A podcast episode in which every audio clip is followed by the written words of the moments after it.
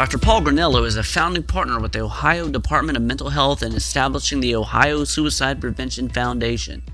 He is currently the recipient of a sizable grant in federal funds for suicide prevention under the Garrett Lee Smith Act. Dr. Granello also conducts research on psychotherapy outcomes and the psychological and social characteristics of individual well being. He has co authored three books on the topic of suicide and is currently writing a book on wellness counseling for Prentice Hall. He is currently a member of the Ohio State University Campus Wellness Collaborative. He joins us today. Dr. Granello, welcome to Flip Switch. Hi, it's good to be here. So, you have one of the largest studies on adolescence and suicide. Yeah, we just completed a study. We offered mental health screening in schools to over 30,000 kids.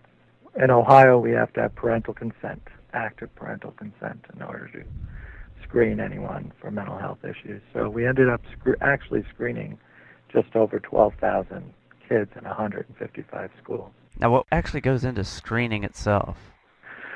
Well, we use two evidence-based screening instruments. One is called Teen Screen, which is put out by Columbia University in New York, Columbia University Department for Child and Adolescent Psychiatry, and the other screening protocol that we use is called Signs of Suicide, which is put out by Screening for Mental Health, which is a company that has developed a, a screening instrument and a protocol for. So these are like things you check for and questionnaires? Right, exactly. They're general screens for mental health, and then there's some suicide questions on there.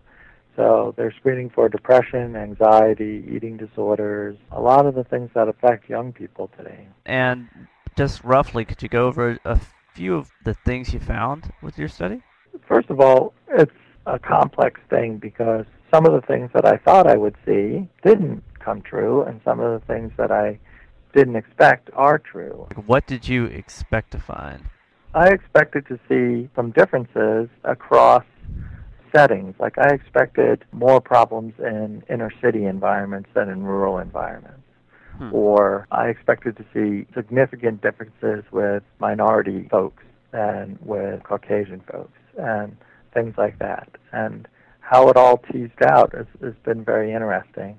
First of all, the rate, the hit rate for kids with any kind of mental health problems at all was was 23 percent and if you think about that, that's a quarter of the kids that are, you know, we're talking about middle and high school kids. A quarter of the kids had a mental health problem of some kind. Right, 23%. So, so that could be any kind of disorder, eating disorder, uh, right. depression, anything. So they just scored positive on the instrument. So of those people who scored positive on the instrument, after really examining them, we found about 1,250 that were significant enough for suicide ideation, suicide problems, to warrant referral to a mental health professional for follow-up care. Hmm. And of those, we had about 50 people that went directly to the emergency room because they were high-risk people. They had guns in the glove compartment of their car, or they had other plans, very specific, definite plans. And so if it wasn't for the screen, we wouldn't have had the opportunity to intervene. Wow. With those people. So I like to think that we caught some people that otherwise we wouldn't have been able to uh, catch. Right, right. So wow. prevention is the name of the game.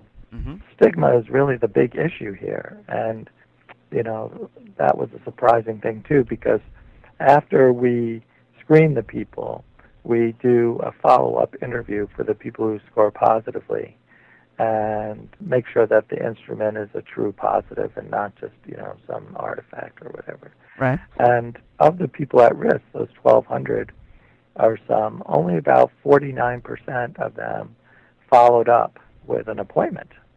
So. You think that's stigma? Yes, absolutely, I do.